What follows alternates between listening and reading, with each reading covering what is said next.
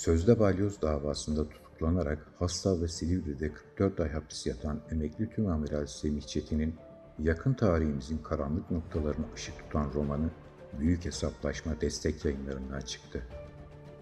Bir dönemin panoramasını sunan kitap, hem son yıllarımıza damga vuran çetin hesaplaşma ile ilgili hafızalarımızı tazeliyor, hem de yalın dili okurlarına benzersiz bir okuma deneyimi sunuyor. Arka kapak yazısı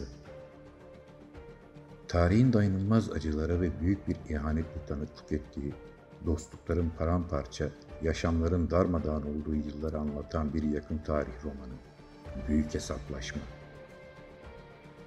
Deniz Lisesi'nde okudukları günlerden beri birbirine kardeşçe bağlı üç askerin yolları 15 Temmuz 2016'da yaşanan darbe girişimi süreciyle hayli düşündürücü ve sarsıcı şekilde ayrılır.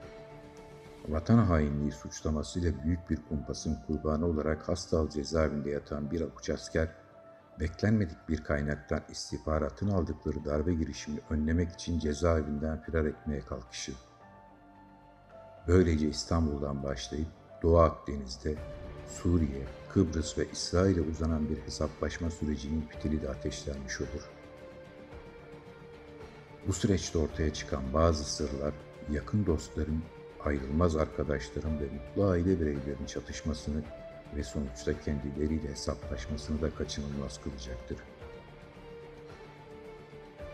Emekli Tümamiral Semih Çetin'in kaleme aldığı büyük hesaplaşma, sürükleyici kurgusu, yalın ve güçlü anlatımıyla olduğu kadar yakın tarihin karanlık noktalarına da ışık tutması açısından hem bir dönemin hafızası hem de lezzetli bir roman olarak eşsiz bir okuma serüveni vaat ediyor okurlara.''